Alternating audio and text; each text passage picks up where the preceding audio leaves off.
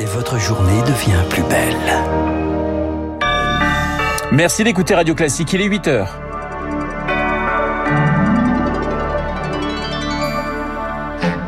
La matinale de Radio Classique avec Renaud Blanc. L'Ukraine sous le feu russe frappe massif sur Kiev, Odessa, Kharkiv, Lviv ce matin. Est-ce le début de cette nouvelle offensive tant redoutée? On en parle dès le début de ce journal avec le général Dominique Trinquant. À la une également un témoignage fort, celui d'une jeune femme qui s'est échappée d'une emprise sectaire. Et puis, attention, si vous êtes lycéen, vous avez jusqu'à ce soir minuit pour faire vos vœux sur Parcoursup. Radio.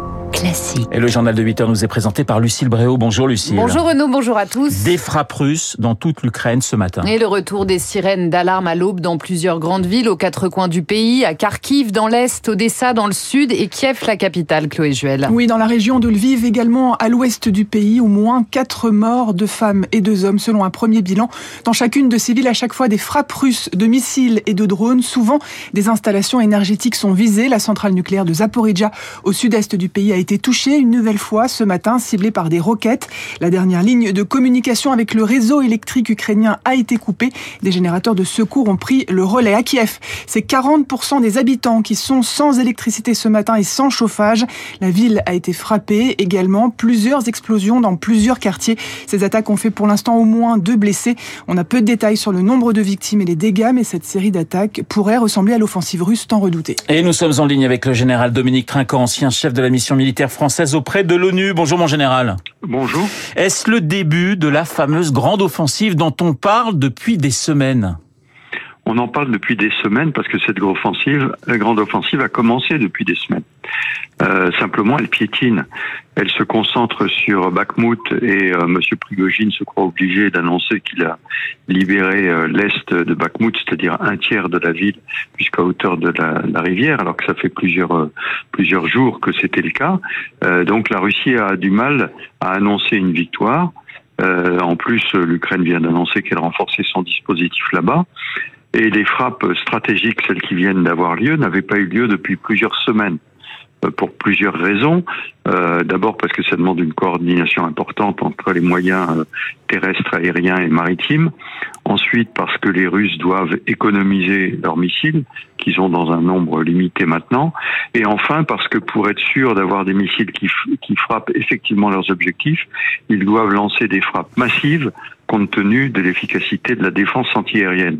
Donc euh, ce sont des frappes stratégiques qui viennent en complément de l'offensive, qui a commencé déjà depuis un petit moment, mais qui euh, ne crée pas vraiment d'effet sur le terrain. Il y a la centrale également de Saporidja qui est privée ce matin d'électricité, qui fonctionne avec ses générateurs. Est-ce que cette situation vous inquiète tout particulièrement? Non, parce que en fait c'est l'alimentation donc à partir des circuits électriques ukrainiens qui a été coupé euh, à cause d'une frappe. Euh, les générateurs prennent le relais, c'est normal. Faudrait, il faudrait rappeler que la centrale ne fonctionne plus, donc c'est simplement pour maintenir en état les systèmes. Et euh, après que les, générateurs fassent leur office, ils vont réparer la ligne comme ils le font à chaque fois. Est-ce que les, les chars occidentaux permettraient dans, dans ce type de combat de changer la donne, général Trinquant? Oui, c'est ce que les Ukrainiens sont en train de préparer. Je crois qu'ils préparent euh, deux choses. D'abord, les euh, équipages et les unités. Il faut rappeler qu'en Grande-Bretagne, il y a 10 000 soldats ukrainiens en formation, que l'Europe, euh, qui en formait 15 000, a proposé maintenant d'en former 30 000, et donc de les former sur les véhicules, mais également de former les unités à l'utilisation globale de tous ces moyens. Et même l'état-major ukrainien est actuellement euh, en Allemagne en train de s'entraîner euh, sous la houlette d'un état-major américain en faisant des war games de façon à préparer les offensives. Alors la perte de, de ça signifierait quoi très concrètement, euh, général Dominique Trinquant? Ça veut dire que on aurait un verrouillage de l'est du pays par les Russes? Alors, euh, Bakhmut, en fait, c'est l'ouverture vers euh, d'autres villes plus importantes, parce que Bakhmut en elle-même n'est pas très importante. Mais je pense que la, la tactique ukrainienne consiste à obtenir deux effets. D'abord, l'attrition de l'armée russe. On parle de cinq Russes tués pour un Ukrainien tué, et Wagner est en train d'épuiser ses forces. Il a quasiment épuisé tous les Bagnard tous les prisonniers qu'il avait recrutés. Et donc maintenant, il est en train d'utiliser ses forces d'élite, donc ça l'affaiblit considérablement. Donc c'est l'attrition, c'est le premier effet à obtenir. Le deuxième effet, c'est de créer un abcès de fixation. C'est-à-dire que sur cette ligne, les, les, Russes se concentrent et du coup euh, n'interviennent pas ailleurs. Et je suis frappé du fait qu'entre Zaporizhia et Donetsk, en fait, il ne se passe rien. Et donc, euh, ça montre bien la concentration des efforts sur la Russie, mais qui n'arrive pas à obtenir euh, la victoire qu'elle souhaitait annoncer depuis longtemps. Merci, mon général, d'avoir répondu à nos questions. Le général Dominique Trinquant, ancien chef de la mission militaire française auprès de l'ONU. En Géorgie, le gouvernement contraint de reculer ce matin face à la rue. À l'instant, il annonce le retrait d'un projet de loi contesté. Les organisations recevant plus de 20% de leur financement de l'étranger auraient dû s'enregistrer sous peine d'amende.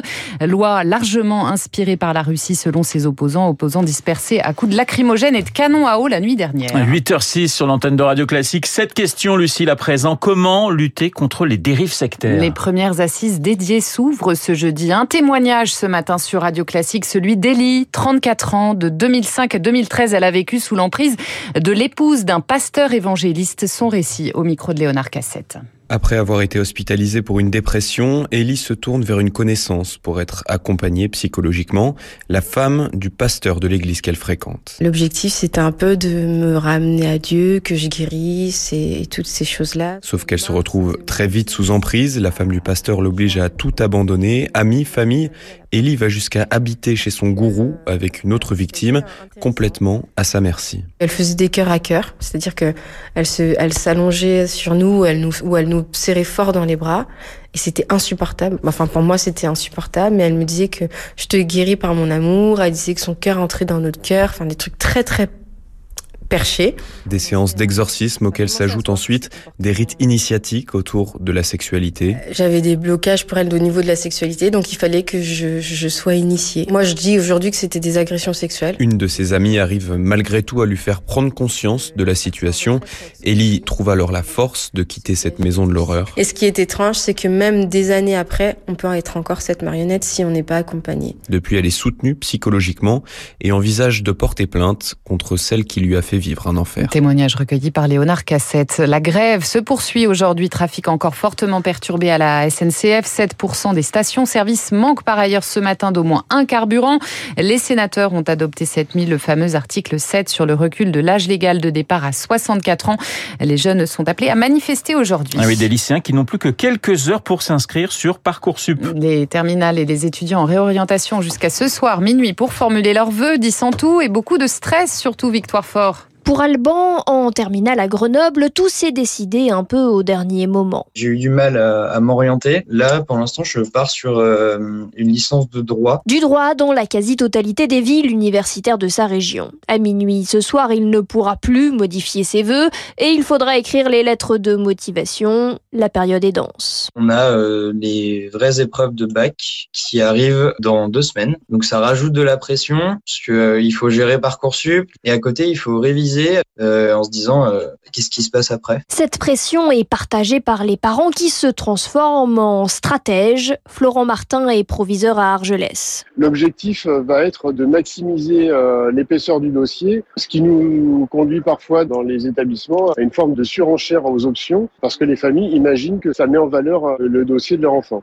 La plateforme nourrit une bonne dose de fantasmes, mais le proviseur rappelle que les notes sont pondérées. L'algorithme de Parcoursup va contextualiser la note par rapport à l'ensemble des résultats des jeunes du même établissement. Pour les élèves comme les parents, il faudra toutefois prendre son mal en patience. La phase d'admission ne débute que le 1er juin. Décryptage de victoire fort. Et puis Lucie, nouvelle désillusion pour le Paris Saint-Germain. Éliminé sans gloire hier soir dès les huitièmes de finale de la Ligue des Champions par le Bayern Munich, défaite 2-0 en Allemagne. Commentaire de Kylian Mbappé, notre maximum, je cite, c'est ça. Et puis la mort de Marcel Amont, vedette du musical dans les années 50-60. Il est décédé hier à 93 ans. Marcel Amont, précurseur pour défendre le droit à la paresse dans L'amour fait passer le temps. Chaque jour pour gagner sa vie, faut se lever. Mais pour le reste, heureusement, merci la vie, l'amour, ça fait passer le temps. Le temps qui passe, il est 8h09 sur l'antenne de Radio Classique. C'est la fin du journal de Lucille Barrault. Merci. Lucille, on va pas parler d'amour avec Guillaume Durand, mais, pourquoi pas, vous mais, rigolez, quoi. mais on peut en parler tant que vous voulez. D'ailleurs, ça me fait toujours Depuis plaisir. que la défaite du PSG vous donne une banane totale Oui, mais depuis c'est- ce matin, c'est vous, pas- Marseillais. C'est pas encore de l'amour, mais ça va venir. Alors, quel est le programme, mon cher Guillaume? Alors Arnaud Puffontaine, qui est président du directoire de Vivendi depuis le 24 juin 2014, donc groupe Bolloré, ils ont dû faire une énorme audience, vous savez qui contrôle Canal+, le match d'hier soir. Et puis il y a la grande question avec la Commission européenne du rachat d'Achète, euh, puisque Vivendi veut vendre Editis, mais à qui et dans quelles conditions?